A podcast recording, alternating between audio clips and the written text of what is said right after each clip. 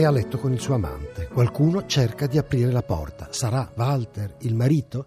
Per il momento non lo si capisce, ma dopo un po' sì, si capisce perché c'è un cappello sul tavolo, perché c'è un libro in salotto. È vero, Walter, il marito, ha scoperto Kitty a letto con il suo amante Charles. Questo è il momento centrale di Il velo dipinto di Somerset Maugham, un momento drammatico nel quale si svela quella che è poi l'anima profonda della protagonista. Kitty è una donna insoddisfatta che quando finisce a Hong Kong insieme al marito medico entomologo, il quale l'ha trascinata nell'estremo oriente perché lì è la sua vita, lì è il suo fascino di eh, scienziato, si trova completamente smarrita in una colonia senza fascino e non riesce a saturare la sua vita se non della smania eh, bovaristica di avere un amante e di uscire dalla banalità di una vita per lei incomprensibile perché il marito è un uomo grigio che a lei dice poco, che studia troppo e che ha una tale passione per la medicina e per il suo ruolo da non poter essere veramente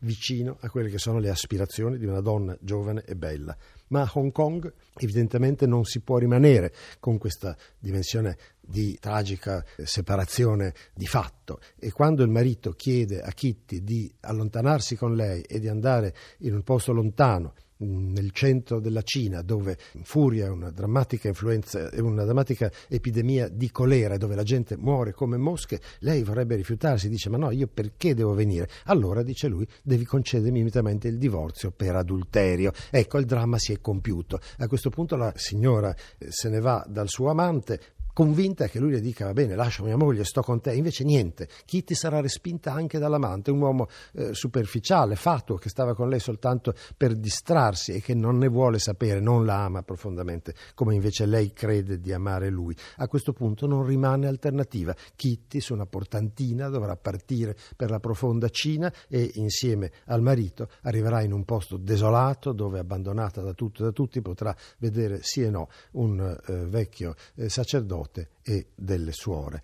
Qui per certi versi noi abbiamo la trasformazione. Ancora una volta, nel momento del dramma, accade che gli esseri umani scoprano qualcosa che li fa cambiare e soltanto questa esperienza, questo, riesce a trasformare una donna frivola, fatua, superficiale, che si è sposata molto giovane soltanto per il gusto di sposarsi, perché tutto sommato aveva pensato che sposare un medico fosse meglio che sposare una persona senza un vero avvenire. Ecco, lì nel disagio e nella visione drammatica della gente gente che muore appunto per l'epidemia che il marito cerca invano di aiutare, Kitty troverà finalmente un senso. Forse riesce persino a ritrovare un sentimento nei confronti del marito. Comincia a lavorare con le suore che aiutano i malati, comincia a dedicarsi sempre di più a questo lavoro di crocerossina, di aiutante, di infermiera e lì piano piano scopre il senso di un ruolo sociale che prima non aveva mai neanche immaginato. Capisce persino che esistono dei valori che vanno al di là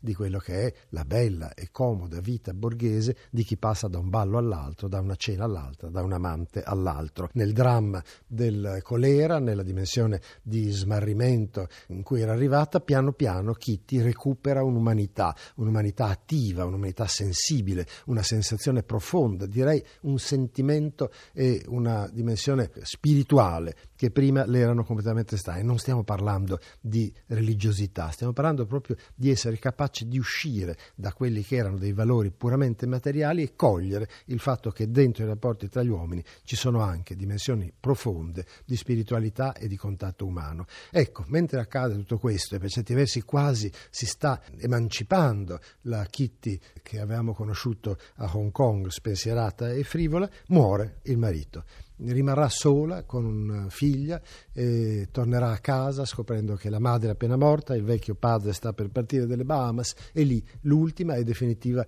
conclusione. Partirà con il padre per le Bahamas, un padre che ha sempre odiato, che considerava un sopraffattore uno che non le dava niente, in realtà un vecchio giudice molto mite e pieno di buona volontà, da cui avrebbe potuto imparare molto, ma invece non aveva colto nulla. Se questa conclusione per certi versi ci dà la dimensione di una sorta di cambiamento quasi di trasfigurazione della protagonista, c'è in tutto il libro una specie di eh, sordo risentimento dovuto al fatto che il marito, Walter, con cui lei non è mai riuscita a entrare in contatto, è in realtà un uomo avaro di espressioni, è come se i suoi sentimenti si fossero congelati, non riesce mai a trascinare la moglie neanche nel suo, peraltro legittimo entusiasmo per il suo mestiere. Per anni aveva vagato nelle colonie senza vedere mai nessuno della sua gente, era diventato probabilmente un uomo bizzarro e per certi versi molto eh, complicato, una persona che viveva tutta nella sua dimensione intima e la moglie non l'aveva assolutamente capito, eppure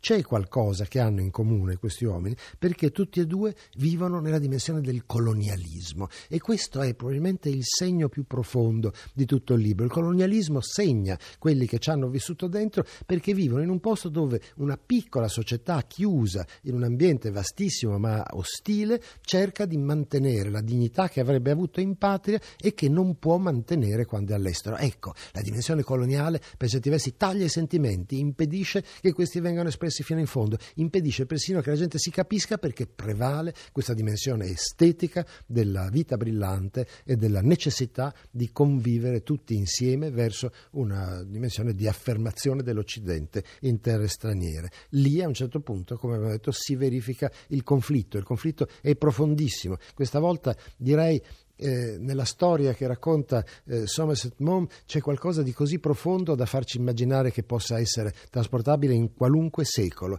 Un uomo che vive con una donna che ama moltissimo pur disprezzandola e una donna che disprezza un uomo che non ama e che ha sposato soltanto per opportunità. Ecco, questi due schemi contrapposti formano il dramma e questo dramma, che è storico, vecchio come il mondo, esplode quando finalmente quando si scopre l'adulterio, i due si confrontano. Mi disprezzi del tutto, Walter? No, risponde lui, che in fondo ha questa profonda spiritualità. Disprezzo me stesso.